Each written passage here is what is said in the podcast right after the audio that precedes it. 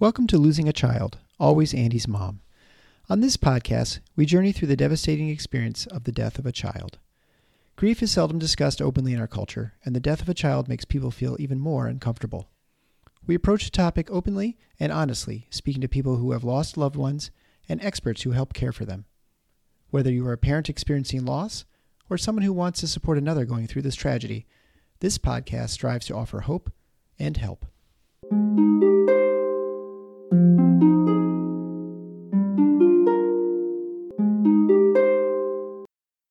Welcome to episode 124 of Losing a Child, Always Andy's Mom. I'm Marcy Larson, Andy's mom. Today, I have the pleasure to speak with Darla.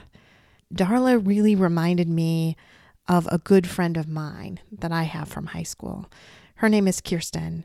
Kirsten and Darla have something in common that both of their sons carry the diagnosis of cystic fibrosis. Now, Kirsten's son, Henry, is still living and doing remarkably well. He is the same age as my son, Andy. After Andy died, Kirsten was the only one of my high school friends, really, to drop everything, jump on an airplane, and fly here to see me in Grand Rapids in my pain. She didn't call first or email or do anything. She just showed up. The first time I saw her was at Andy's visitation. Really didn't take me too long to figure out why she would be the one to drop everything and come. You see, since Henry's diagnosis, Kirsten would have been living with the idea that she might outlive her son. So she knew that was a possibility.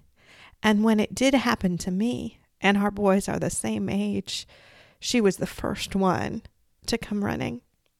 So I've never really dedicated episodes to anyone in the past, but this week I really do want to dedicate this episode to my amazing friend Kirsten and her awesome son Henry. I certainly hope that Kirsten never has to go through the pain that we have had to go through losing our children. But I so appreciate the fact that she was so willing to walk through it with me. Thank you, Kirsten.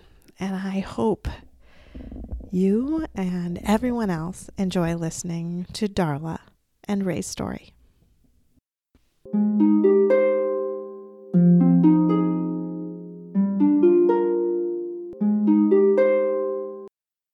Thank you so much, Darla, for agreeing to come on the Always Andy's Mom podcast. I really look forward to talking today. Thank you for having me. I really appreciate it. Absolutely. So, why don't you just start out by talking to us a little bit about your son, Ray? Sure, sure. So, my son was feisty and stubborn and just the right amount of, you know, mischief to make him interesting but not dangerous. He was also kind and thoughtful and a really good friend, always looking out for the underdog. Super nice loyal, good friend to his younger sister, Martha. Mm-hmm. And he kind of had this knack for bringing people together with his personality, very positive energy, and a wonderful sense of humor. So he was the best thing he could do, the thing that made him the happiest is making people laugh. Oh. And, you know, I kind of think there's show offs in this world and there are entertainers, and there's a big difference. So show offs to me want to get attention for themselves while entertainers perform to make other people happy. Mm-hmm, and mm-hmm. Ray was an entertainer. In fact, if he hadn't heard me laugh, say a day went by, he would up the game and do something ridiculously funny. And I'd crack up and he'd say, I still got it, mom. I can still make it. you know, that was that was his goal.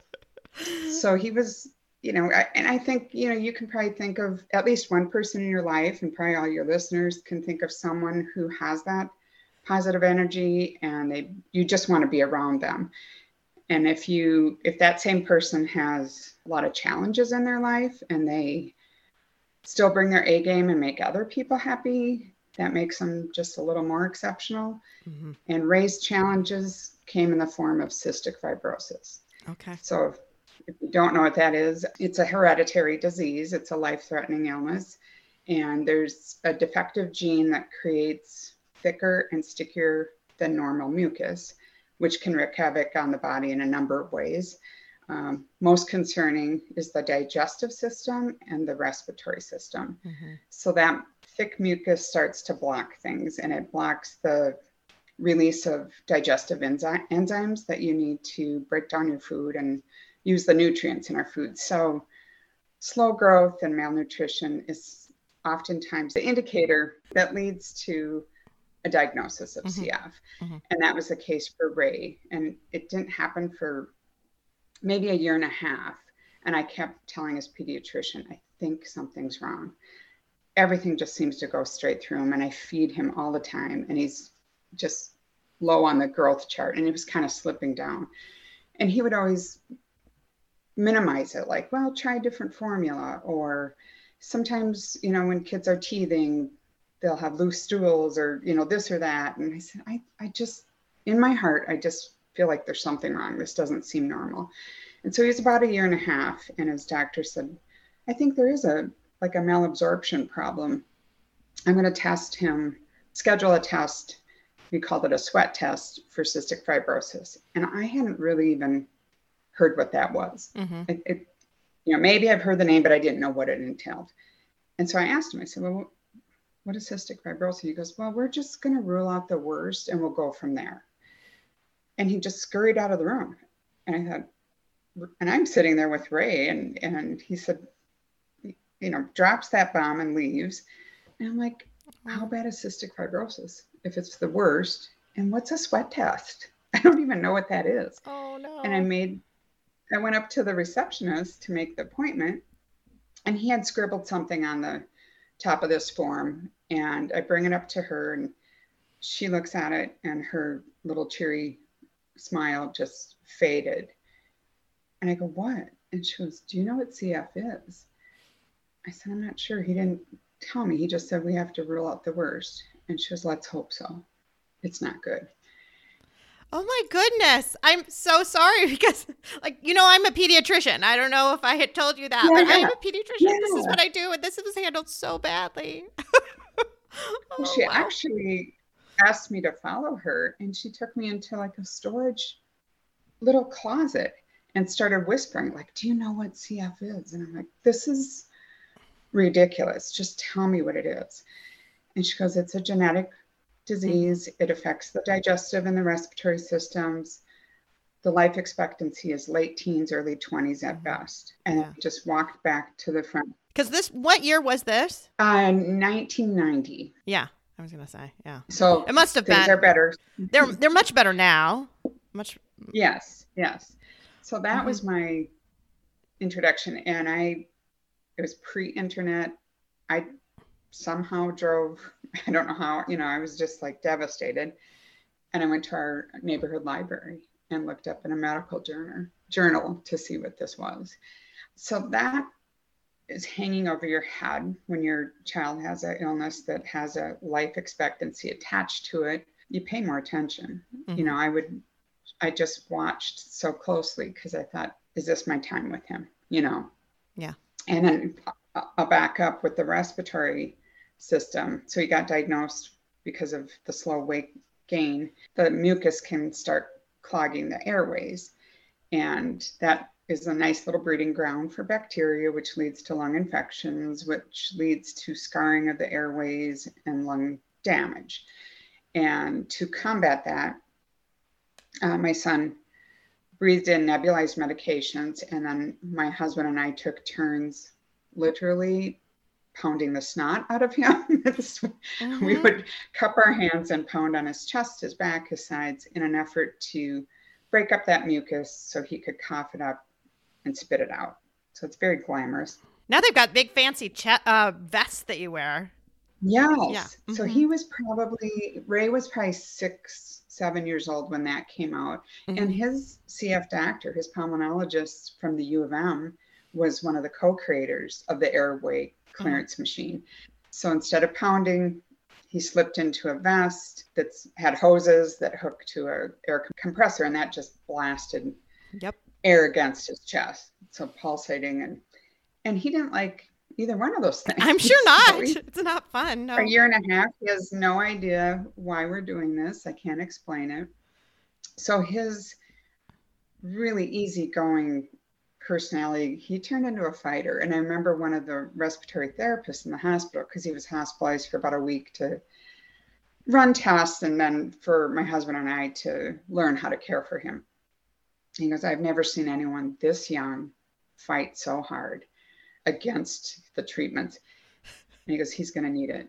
He's going to be a fighter. He's going to need it to manage CF. And I'm like, yeah, but it's really hard on us. But you know, we, uh, it was non-negotiable. I, I Right. was a stickler for the treatments. And five years after Ray was born, we had our daughter Martha, and she too was diagnosed. So with every pregnancy, you have a chance of passing down those defective genes. So she was diagnosed as well. And I think that was a common denominator that brought a brother and a sister especially close. Yeah. They had this really, really tight bond. And they were just in cahoots, you know, they they were just wonderful together, but also just on every adventure and misadventure in our neighborhood. They were kind of the ringleaders hmm and um, just had a, a, a lot of fun. And, and I think the thing I was most proud of, besides they were just decent human beings, they were never, or they never allowed anyone to identify them by their illness. Mhm. Nobody knew what went on behind closed doors. Much of what we did to care for them was private. And not that we were ashamed, but it was a procedure that it's a workout. You know, you have to like do some huffing and coughing and and so that it, we needed to be focused on that. And so nobody knew that Ray and Martha what they had to go through before they met their friends at the bus stop when they went to school or in the summer when they would play in the neighborhood. Nobody really got an inside look. So my book, Muddy Thursday, I Mhm. kind of swing that door wide open. And it was very important to me to bring some awareness to CF because it only affects about 30,000 people in the United States. So it's not well known or it's misunderstood, or like myself, I had to go look it up in a journal, a medical journal. Mhm. So a lot of what they went through, it, it just, you know, their friends didn't quite know. And since my book came out, even our closest neighbors, they're like, I thought we knew, and there's so much we didn't know. Mhm.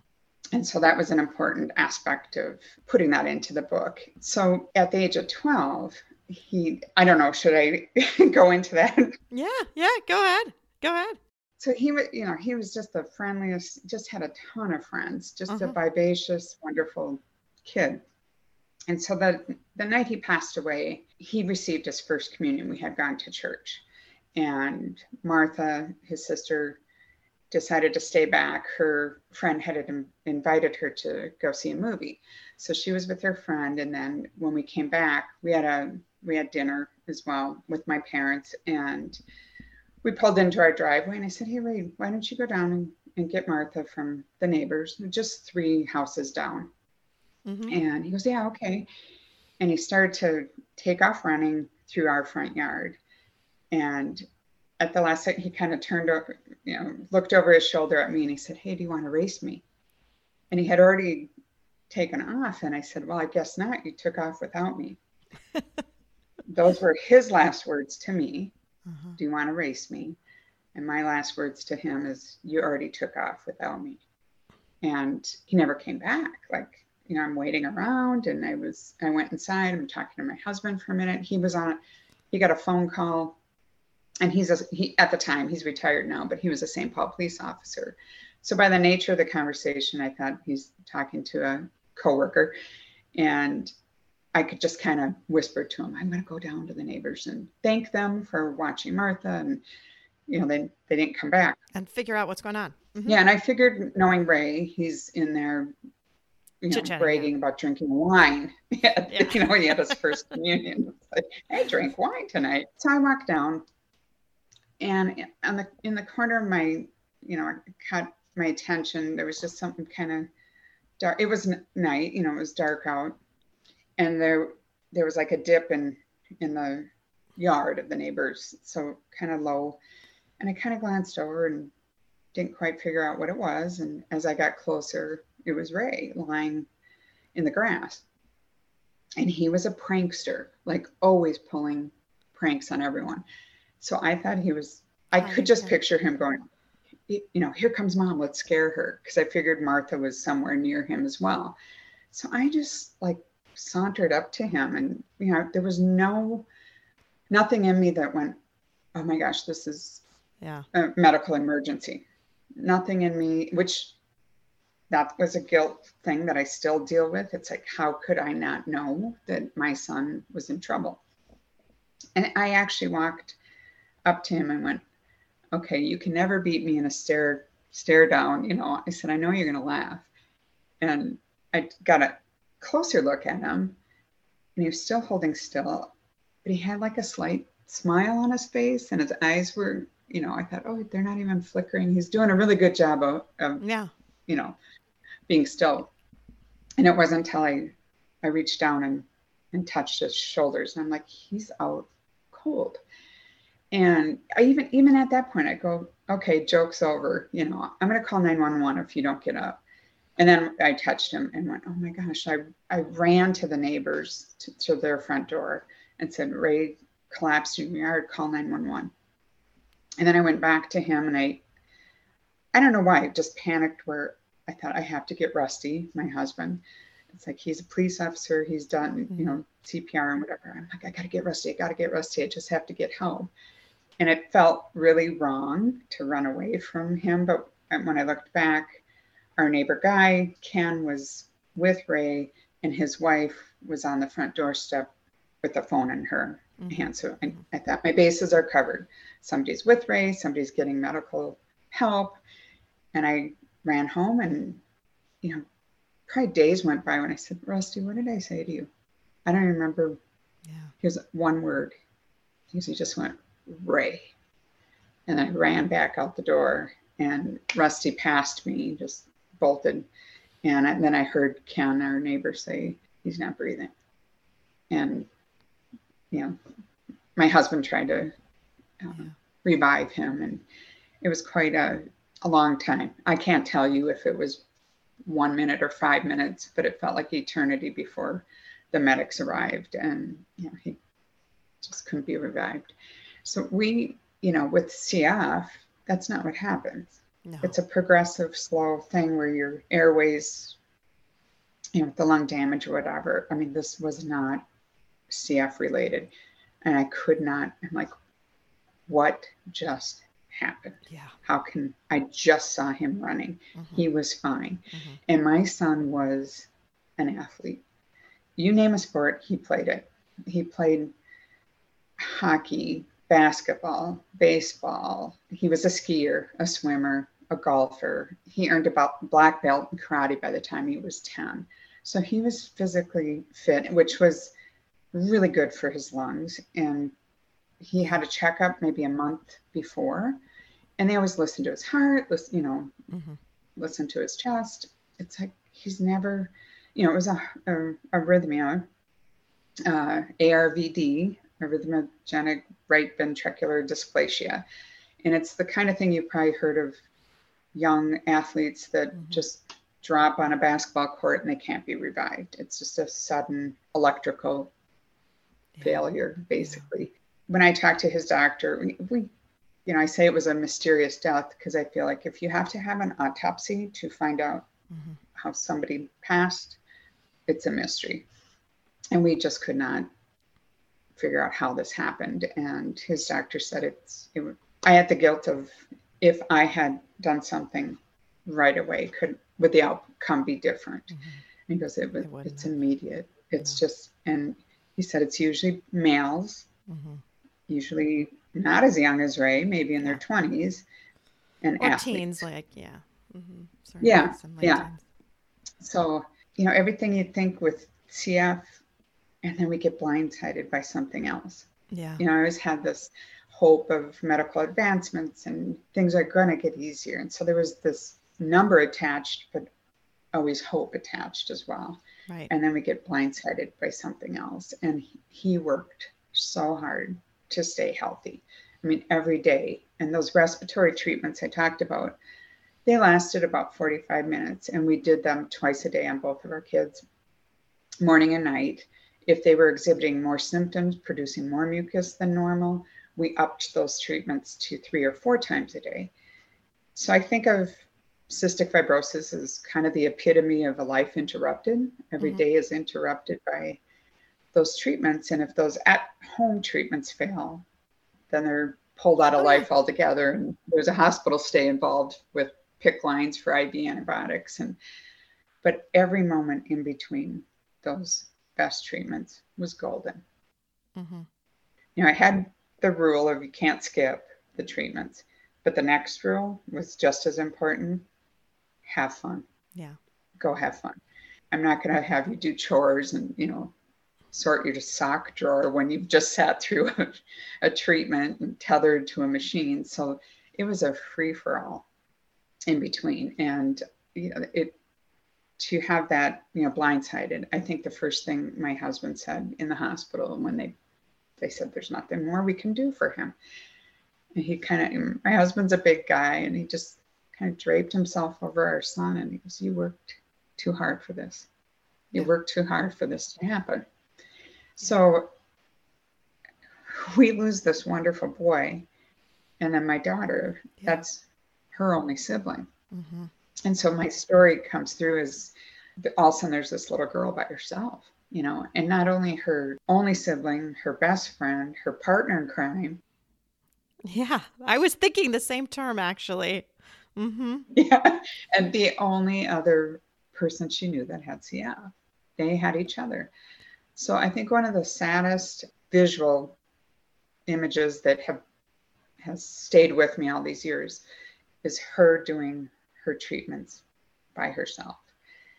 If somebody came to the door and asked Ray to play and Martha was still doing her vest treatments, he'd say, I'll come see you a little later. I'll come out, you know, I'll meet up with you later. And he'd come and back in the house and stay with Martha till she was done with hers. So they had this partnership. And to see her doing that by herself, I just remember thinking, you are in for the fight of your life on your own. You're going to have to get tough. The sidekick isn't there. And he championed for her. Mm-hmm. Sometimes I just think, where did he come from? How did this kid, for instance, when he was 10 years old, he started falling off the growth chart again, like really low in weight. And his CF doctor cut a deal with Ray because he protested there there was talk of getting a feeding tube. So Mhm. he'd have supplemental feedings at night and then get through the day as usual, you know, eating his meals and whatever. But his body just needed more than he could take in. And his doctor cut a deal because Ray's like, no way, I I'm not gonna get this. And he said, if you drink these weight gain shakes every day, you come back in a month.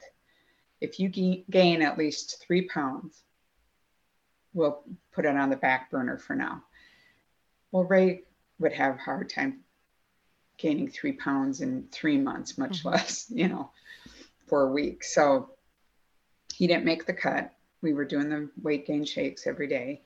And I hid the scale, Mhm. claiming that it was broken because I didn't want him to be discouraged. I didn't want to Yeah. Yeah. Yeah. it was just too much. So we drove to the clinic not knowing what he weighed. And he stepped on the scale and we knew that he knew where he had what number he had to hit. And he just looked down and burst into tears because it was, you know, inevitable that he'd have to get the feeding tube. And it was the beginning of summer. And he said, Well, when do I have to have it? And before the doctor could schedule something, my husband jumped in and he said, you don't have to do it till the end of summer. You enjoy the summer. And so August kind of hung over our head. And I was kind of thinking, I don't think we're supposed to wait. And he goes, let him have one more shirtless summer without this feeding tube in. Mhm. And so he gets the surgery. And nobody told us that initially it's like a big long Yeah. tube. And then once it heals, they take that and put it, well, his doctor called it a button. We all call it a button. So it made it sound yeah, it made it sound cute, you know, because it's like a beach ball valve, you know. Yeah, you it is. It looks like a beach ball there, then, valve. Mm-hmm. Yeah, but we call it the button. Valve and, you know, uh-huh. Yeah, so you know somehow it made it cute.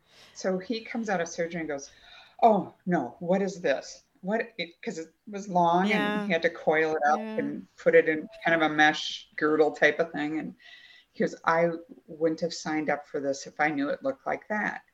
And which was typical of Ray. He always like we never pushed him to do anything. All his sports were him deciding. And he'd go, Hey, my friend plays hockey. Can you sign me up for hockey? It was always, Can you sign me up? I want to try this. Can you sign me up?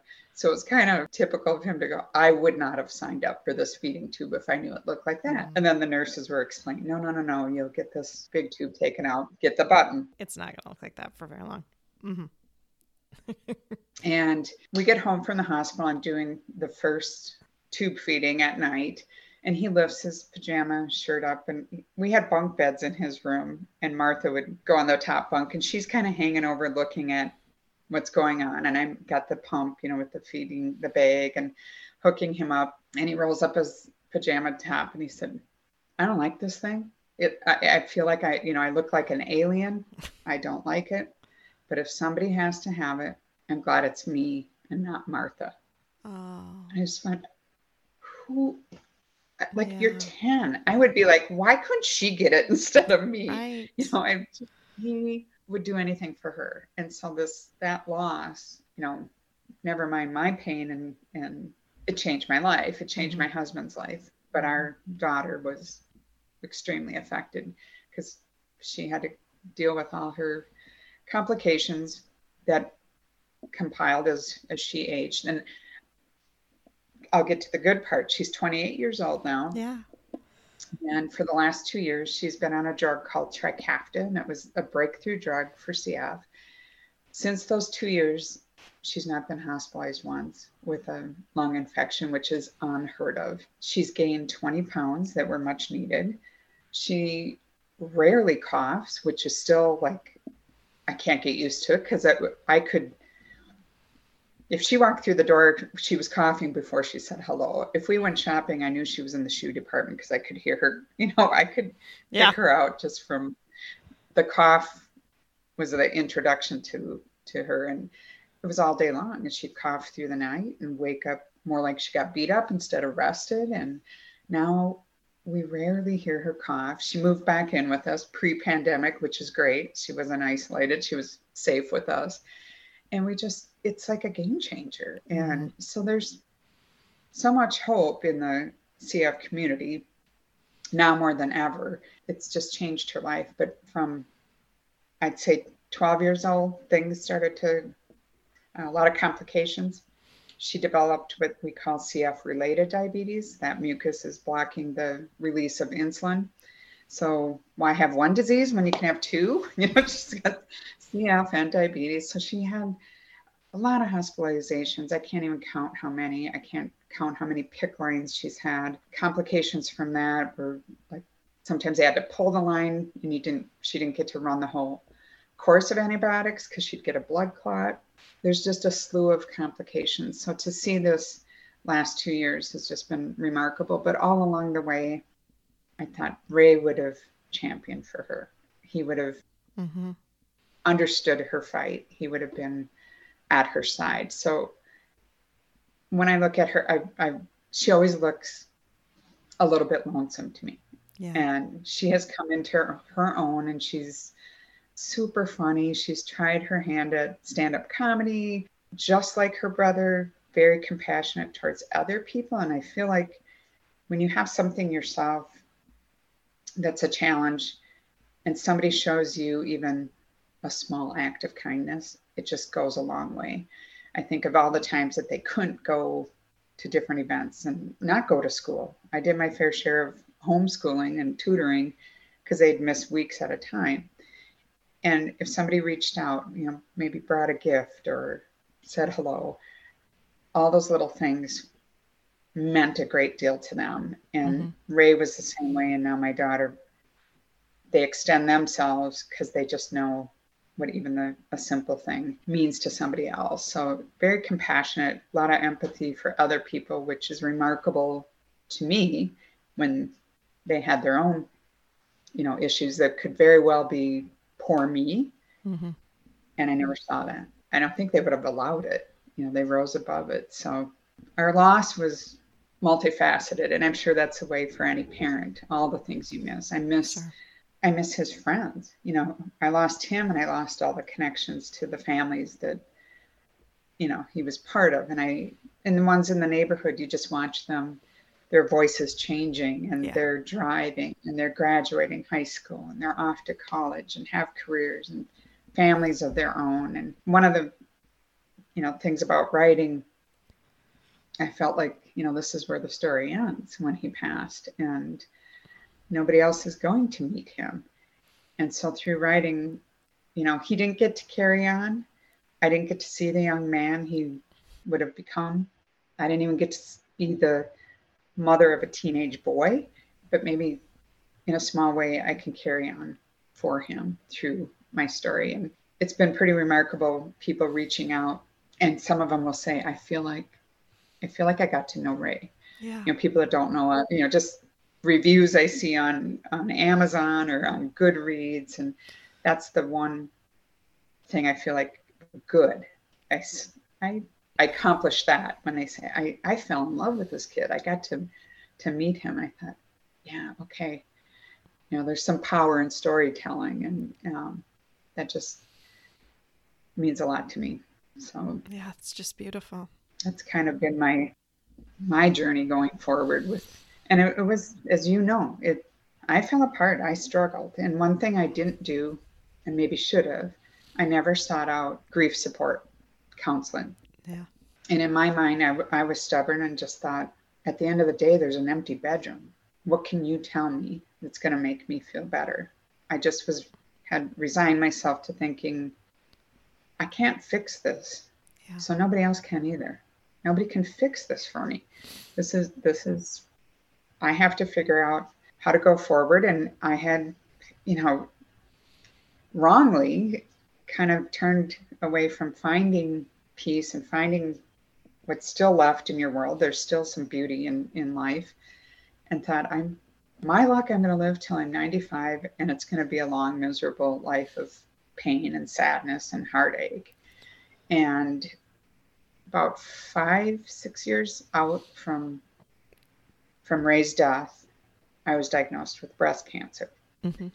And I remember, like maybe a couple years before that, I said to my husband, I think this is the kind of thing that makes you sick. He goes, What are you talking about? I go, Grief. I go, There's nowhere to put it, there's nowhere to release it. I think it festers and it can take you down mentally and physically. And he just shook his head, like, Where are you getting this? I go, I, I, I just feel like it's it's in me and I can't I don't know where to put it. I don't know how to get rid of it. I don't think you can get rid of it. So I just had this, you know, ugh, you know, feeling all the time. Yeah. And then sure enough, I get cancer. So it wasn't entirely surprising to me for some reason. I just felt like this this can bring you down. And the good thing, if there is any good thing about getting breast cancer, and I used to hate when people say, well, cancer was like a gift. And I get cancer. I'm like, really? Because if this is a gift, I'd like to return it. like, can I exchange this for a trip to Maui or something? But I get what they mean. I get why people say that. It changes your perspective, or, you know, there's some kind of change in your life. And for me, it happened actually my first round of chemo and I have a chapter in my book called the chemo circle. So I'm mm-hmm. sitting in this circle of patients getting, we're all tethered to an IV. And I look at each and every one of them, even though it seemed like that was discouraged, that, you know, nobody was looking at each other. But I kind of studied each and every one of them. And I decided I was probably the youngest person in the in the circle. And that really ticked me off. I thought I don't belong here. I don't belong here. And then I started thinking, maybe I do. Maybe this is exactly where I belong because I kept thinking, or at that moment, finally thought, who am I to squander the life I've been given, mm-hmm. no matter the challenges? Because that's what I had been doing. I found, I mean, don't get me wrong, I, I adore my daughter and I was happy watching her develop and the time I spent with her, I tried to make as pleasant as possible for my sake, her sake. So there were moments of joy for sure.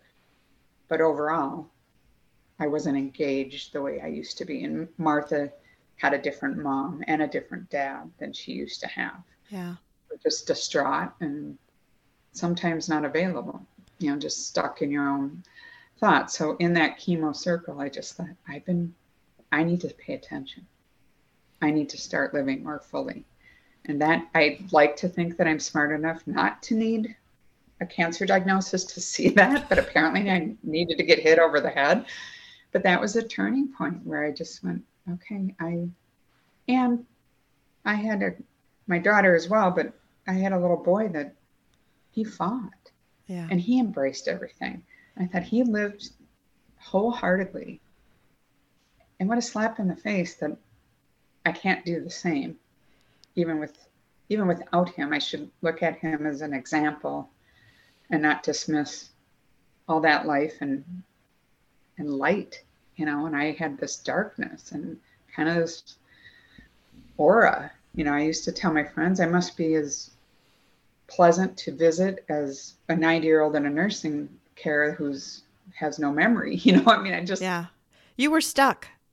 You were stuck. Yeah, and I yeah. think if I couldn't be a better friend, I'm going to lose my friends. You know, so yeah. I started being more aware of working on myself. Well, and I'm glad you mentioned that fact that you feel like that was a mistake that you kind of made early on because that mm-hmm. is what what I'm certainly trying to do, what others are trying to do is trying to keep people from getting stuck and that there is mm-hmm. hope and you need to live with hope.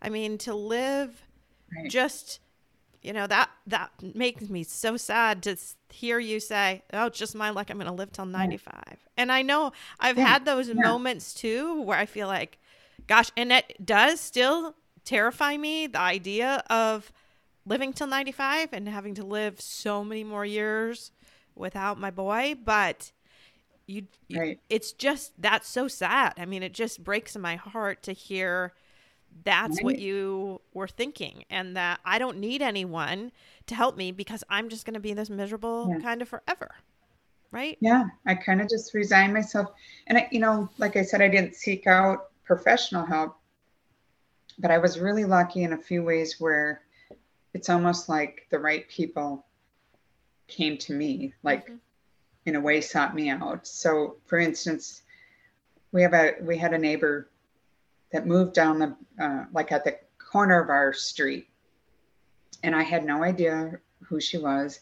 She came to Ray's visitation and introduced herself. I mean, we had never met, and she goes, "You don't know me, but my name is Kay, and I live at the end of your block, and your son was the first to welcome me to the neighborhood." I, I thought, how long ago? And she goes, four years, which would have made him eight. Wow. And I thought, you've had a little relationship with Ray for four years and I didn't know. And I immediately thought, I'm a crummy neighbor. Like, why didn't I go introduce myself? And I, I just, you know, that she came out and, and said, yeah, he was the first to welcome me. So maybe a month later, he died in April. It was Memorial Day mm-hmm. Memorial Day, and Martha asked if I would set up a tent in the backyard. Well, it was a tent I bought that Ray never got to to use. I mean, he died before we ever yeah. went on a camping trip. And in fact, the morning that he was getting ready for school, on his last day, we talked about that tent and all the places we wanted to go. And Martha asked if I could set it up in the backyard for her and her friends. And I thought, this isn't right. Like, yeah. he should be here. And so it was just kind of this gut wrenching exercise to put that tent up. And I pounded in the last stake and just kind of had a meltdown and I ran to the, our front yard and sat on our front porch and just kind of, you know, whatever, regrouped. And all of a sudden I see this woman walking up to our house. And I thought, I don't want to talk to anyone. I, I'm crying. I, you know, I probably haven't showered. I don't know what I'm wearing. I'm just, yeah. you know, kind of a mess. But it was too late. You know, we made eye contact and she's approaching my front steps. I wanted to duck out and get inside and she just took a uninvited seat next to me and i kind of thought what are you doing and i recognized her when she start, got closer that she was kay uh-huh. from the visitation and she sat next to me and she said darla i would recognize your pain if i saw you walking down the street i would recognize it if i didn't even know what happened to your family and i thought well, what's your first clue? Like, I'm a mess. You know, I, I didn't say anything, but I was kind of angry that she just plunked herself down and, and thought that was okay. That's where my head was at. And I said, Really? She goes, Yeah, because I lost my son. He was 10 years old and he, he drowned in the St. Croix River. And then I just felt ashamed for what I had been thinking. And it took a while. And I said, How long ago? and to me, she looked to be somewhere in her mid 60s, maybe late 60s. And she said, and I'll never forget this, and it's just rings so true. She said, 1968, yesterday, an hour ago. I went, I go, oh, so yeah, I got Kleenex here. I like, well, that's how it is. You know, you an hour's as good as it gets. You know, I just thought she has to. 1968, this is 2001 when Ray died. How has she been doing it all these years? And so I asked her, I said, What do you believe? Like, what do you, how have you done this? And I said, I go, Do you believe her, her son was Stephen? I go, Do you think you'll be reuni- reunited with him? Do you think you'll see him again? What do you believe? because I everything I believed didn't make any sense to me. Yeah. And she said, it was the first time because I had a lot of people bringing up religion and you know God wouldn't want you to be sad yeah, Ray wouldn't want you to be oh, sad. I hate that. And I, think, I hate that. I hate that. I hate that. I think it's like that is not helpful. You just make me feel guilty now too. Thanks. yeah. Well, and I'd always think uh, you don't know Ray. If, right. Right. Right. Right he'd go, I could just picture him saying, like he, yeah. I died and you're not even sad. Didn't I matter?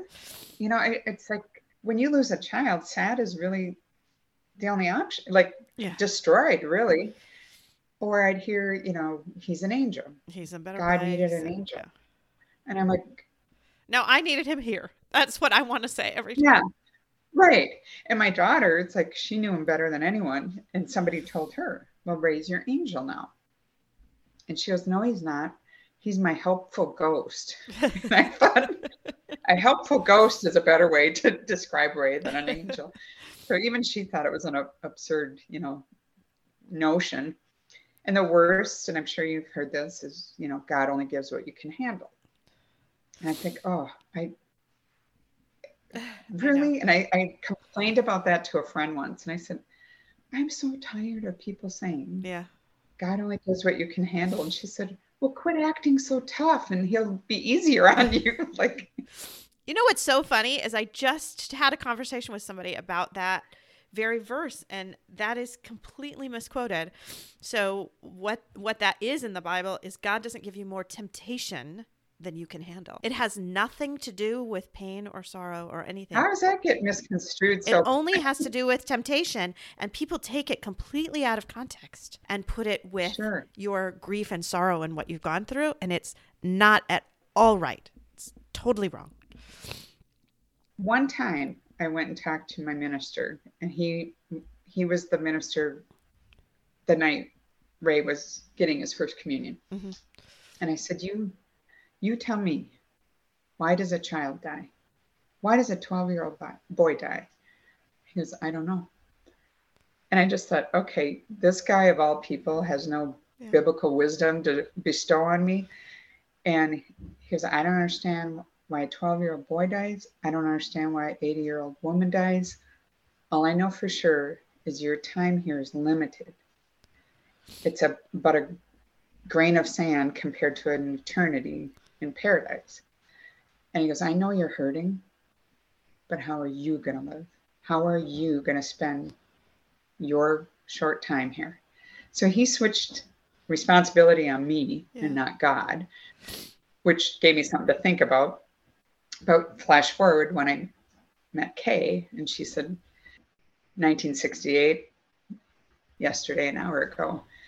You know, that was like the first time I thought I, I have to hand it to her. It's the first time I felt like, okay, this makes sense more than any other, yeah, you know, advice I was getting religious wise. And but I asked her, I said, what do you, what do you believe? And she goes, I don't believe. So you know, God took Stephen and he's in some white, you know, fluffy cloud. That's not my idea of heaven. And she goes, I believe there's a a cycle. There's a cycle to life and you you can still see the beauty in the world. I see my son when the sun sets. I see him when I hear beautiful music. And she goes, You will find beauty in the world. She goes, And I saw him when Ray stood at my door and said, Welcome. She goes, I saw my Stephen.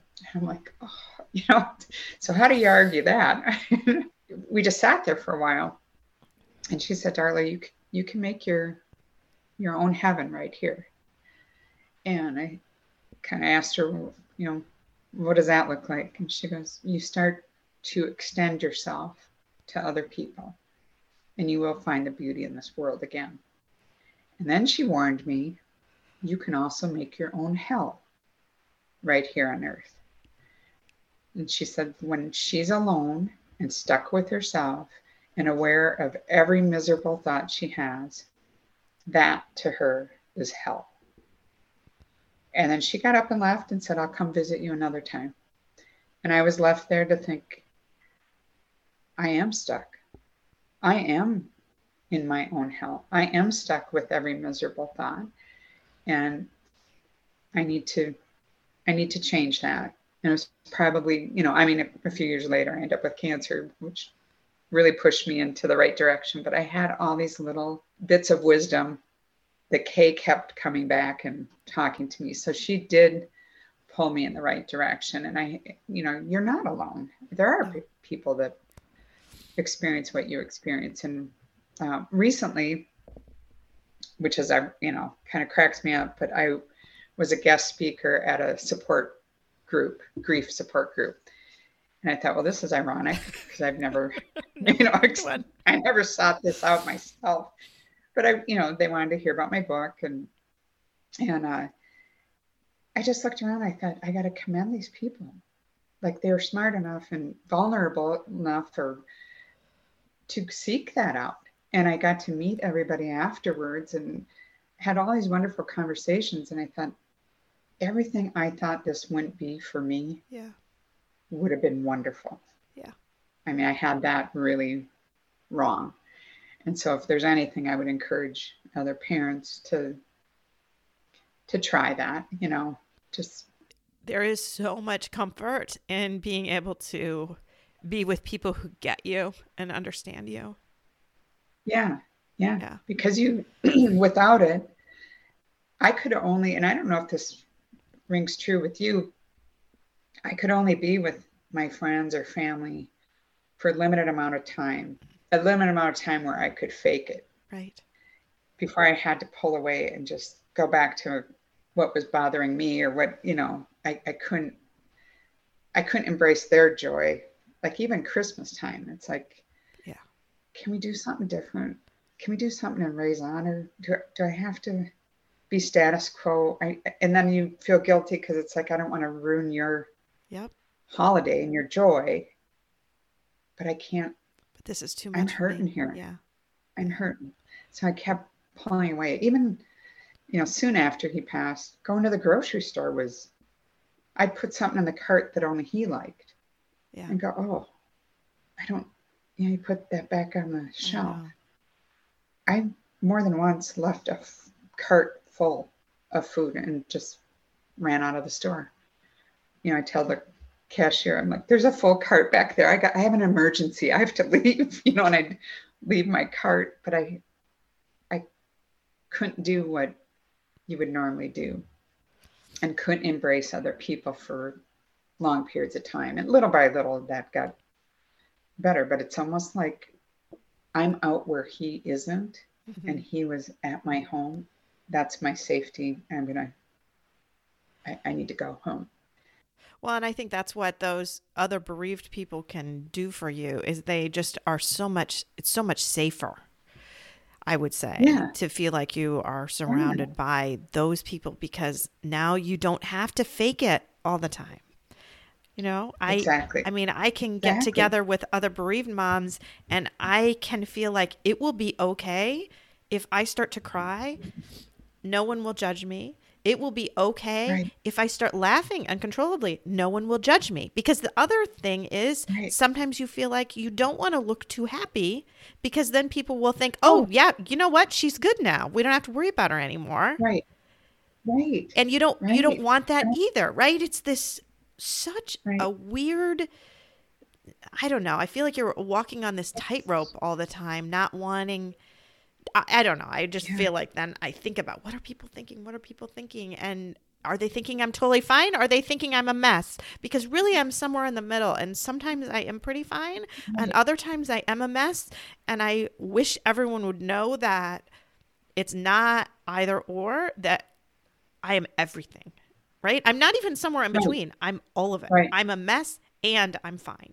So it well, just depends on the moment. I a I have a chapter in my book called Stages of Nothing. Yeah. And it's, you know, all the different stages. It's like, yeah, okay, I get I get that there supposedly are stages, but in the end it didn't it didn't matter to me. It's like pain is pain, death is death. I don't care if I'm in the depression or acceptance or denial or I didn't feel stages because to me that's temporary and you move through these stages that didn't make any sense to me. Yeah. because like what you're saying i feel all of it all of the time. Yeah. I, it's not one or the other or it's a blend of everything all of the time. Mm-hmm. and it and you're right. People that other parents that have perfectly healthy children and their children are alive they don't know what we're going through. And you know, even the things that bothered me that people would say that would make me angry, I think they don't know what to say. So it's to yeah. their credit for even trying, but it doesn't help. And had I met with, yeah. you know, a group of other moms, that would have been a healthier place for me to be. I see that now. And and all I can say is anybody comes after me, at least I can I mean, experience is something after I have experienced what not to do, maybe. I think I can direct a little bit better to go, go, go talk to someone who's, you know, even that one moment. You don't want the next person to have to get cancer. Is that what you're saying? Yeah. Uh-huh. Yes. yes. to put you where you are right now. Mm-hmm. Exactly. Yeah. And I feel like I, I have a voice to help too. And I think through my story, there's power in sharing and everything I kept so close mm-hmm. and didn't talk about has opened a door. And I think when we share our stories, we can enlighten, we can make people think, we can make them feel, we can inspire. It can bring about change. And I'm seeing that now with, with the feedback I'm getting from other parents who've lost children or CF families, siblings that have lost, you know, a sibling, and people that have experienced none of this, but resonate with, hey, even I don't have these challenges and I'm not living fully. If Ray can do this, if Martha can do this, they're finding out, okay, I, I need to pay attention. I need to live more fully. And so if that's the one takeaway from Muddy Thursday, my book, then I've done my job. Then I, I have carried on Ray's legacy in a way, you know. So yeah, I it's been powerful and I I feel better where I'm at now. And it's been 20 years, but it's I mean, and it got better slowly over Mhm. time, but reaching out, I'm seeing the power in that. And so I know these support groups and what you're doing with your podcast is so beneficial. And so I'm glad I found you. I'm glad you Yeah. found me too. I'm so glad that you wrote. Tell people how they can find the book. Okay, so yeah, it's available on Amazon in uh, ebook and paperback. And then I don't want to lose sight of the independent bookstores, so it's available to order. And I don't have. It's kind of hard to get a self-published book on a bookshelf, Uh huh. But you could call any or go to any independent bookstore or Barnes and Noble, and they'll order it, and they ship too. So that's another route. But yeah, it's on Amazon and and it's doing well, and I'm you know getting good reviews, and it just it just makes me happy because when you're writing, you have no idea Right. what a reader's going to think of it. You know, you're you're holed up in a room by yourself, and it's like I think I got the point across, but you just don't know. So to have this wonderful response to it, and people are pulling out what resonates with them, and they're sharing what something meant to them. And I'm like, oh, good, good. I got you know this or that hit Yeah. with someone. So it's been it's been really sweet that way. Right. And just bringing a little bit of understanding to people. hmm Yeah. Yeah. Yeah. I mean, we all have challenges, but this one's a big one. And Yeah. It is a big one. parents have, have gone through it. They know. Mhm. Yeah. And I don't know if you, like, when you lost your son, did you read? Did you? I would look for books. I wouldn't find things that, Oh my goodness, people gave me so many books. I have stacks of books. I I read some books. Rare Bird I loved. Um, I've I've had that. oh, okay. I've had her on the show before. She's fantastic. And uh, Anna Whiston Donaldson is her name. I, and I read some books. We got, believe it or not, nine copies of one book, Lament for a Son. so I read that Oh. book. My my husband read it. He he really loved it. Uh, so anyway, people just gave us books. I felt like that was a common thing, but for me, it was really hard to read most books. Um, Yeah. Yeah. I remember when I started writing, I thought, I, w- I wonder if there's books written by parents who have lost a child that would i kind of wanted to see how do they handle it how do they how do they take this topic and and write about it and so i went to barnes and noble and you know one of the clerks came up to me and she was oh can i help you and i said well this is really specific but i'm do you have books written by a mom or a dad about the loss of a child and she had to kind of think and she she goes well let's look over here and she takes me to the like the spiritual religious kind of self-help section. And in my sarcastic little brain i'm walking behind her thinking i bet there's atheists that have lost children. Like what do they read? Not that i am but i was like okay this is the section. And you know i'm looking at there wasn't a lot to pick from but i'm looking at to, to figure out what i was going to buy. And then she came back to me. She goes oh there's another section. And she takes me to the very back of the store and it was the grief and bereavement section and it was more how to and so I, she goes there's only a couple here that were written by parents. And it was kind of um you know 10 things i learned about yeah. grief or you know. I thought well i'm not i'm not a i'll leave that to the professionals. I'm not a grief counselor i didn't write a how-to book. I don't have a degree in theology. I, i'm not a religious leader. I'll leave that to somebody who can speak to that. So i'm like where does my book fit in? And i decided i i'm i'm just going to tell my story hmm and whatever you can take from it. And nobody's more surprised, but there is a religious thread that runs through this. Even the title is a play on, on words. Muddy Thursday. My son died on Maundy, Thursday, the Christian holy day before Easter, mhm. which commemorates the washing of the feet, communion, and the Last Supper. Mhm. So I never put this together until I was writing. I mean, Ray died having his first communion. We met my parents and we had what would be, unbeknownst to us, our last dinner together. And that night, Ray, Ray was he was playing with a group of his friends, and I had to call him home. I go, "You got to get ready for church," and he came in the door muddy, like his uh, pants were muddy and his shoes, and he ran into his room to change, kind of like hiding this. And I thought, how did he get so muddy? And didn't have a chance to ask him. And we get up to church, and he's, you know, up to the altar for communion, and he holds his hands out to receive the, you know, body of Christ, and every fingernail's caked in mud. And all I could think is, I never have my act together. I didn't even see to it that my son washed up properly for his first communion. I find out maybe a couple months later, one of the boys he was hanging out with that night, his mom said, Did you ever, did you know what Ray was up to, you know, the night he died? I said, Oh, I know he, he said he was on a scooter and he was in this new development mm-hmm. across the way. And so there was all this mounds of dirt because they were building. And she goes, I'm going to have my son tell you about it. So her son actually wrote a story about that night.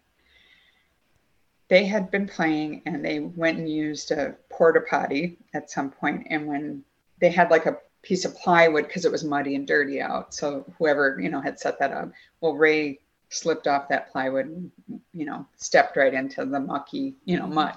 So his shoes are covered with mud, his socks are wet, and he wants his friend to switch shoes with him because my feet are cold and they're wet. Can I switch shoes? And Tyler's like, no, then my feet are going to be muddy and your dirty socks. And what he goes, no. And then he dares Ray. He goes, why don't you go up to that house over there and see what, see if they can help you? And Ray goes, okay. So he knocks on a stranger's door and said, hey, my, you know, my name's Ray. I just live up the block. My shoes are muddy and dirty. Would you wouldn't happen to have a pair of shoes I could borrow? And the guy goes in and gets a pair of shoes. And then he's sitting on the stoop and he's going to put the, you know, switch his shoes. And he goes, You know, my socks are wet and my feet are, are muddy. Do you have any socks I could have? And he goes, Okay. He brings out a pair of socks. And then he goes, Well, I kind of need to wipe the mud off my feet. So he goes in and gets paper towels. And I never, like, it was one of the last things I wrote. I'm like, muddy, th- Mon- Maundy, Thursday. Yeah the washing of the feet, which is a sign of love and humility. Mm-hmm. And I thought, well, I can picture him washing his feet that night. Then it's communion, and then it's the Last Supper. And then he dies like with his arms wide open, yeah. like, you know, on the cross or, you know, his yeah. position. And that all came together. And I thought, okay, that mud was the symbolic of this boy playing hard yeah. till the end. Yeah. And it also muddied up my psyche, my life. And so that night is Muddy Thursday to me. It's always been this muddy thing, good and bad. And so that's how the title came about. I love that. There's all these weird parallels that came into play. And I flash back to my childhood and I flash back to my husband's childhood and all the things that we went through that shaped who we became as parents of two children with with a life-threatening illness. And so i kind of believe there's this thread that weaves itself through childhood into adulthood. And piece by piece it kind of shapes us into the people we were meant to be mm-hmm. and you draw on those strengths. And so there's a a lot more going on than just some sweet vignettes about a boy. Yeah. Just expanded into everything that merged and the meaning behind everything kind of melded into a bigger story. So the time between his death and now seems like a lot, but like I said earlier, it's it's actually right on time. Yeah. Because it took me a while to to yeah. find all these hidden meanings and that religious piece became more vivid to me as time went by. Yeah and gives you more peace too now, doesn't it? Mm-hmm. Mm-hmm. Yeah. Yeah. I fought it for the longest time and, and now I'm embracing it. Yeah. So there's there's well, healing and hope and you know. Yeah. Well, thank you so much for sharing with us today, Darla. I really enjoyed our conversation. Thank you.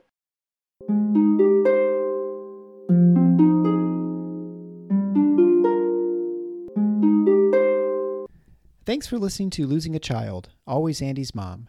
Please subscribe to the show on your favorite podcast player.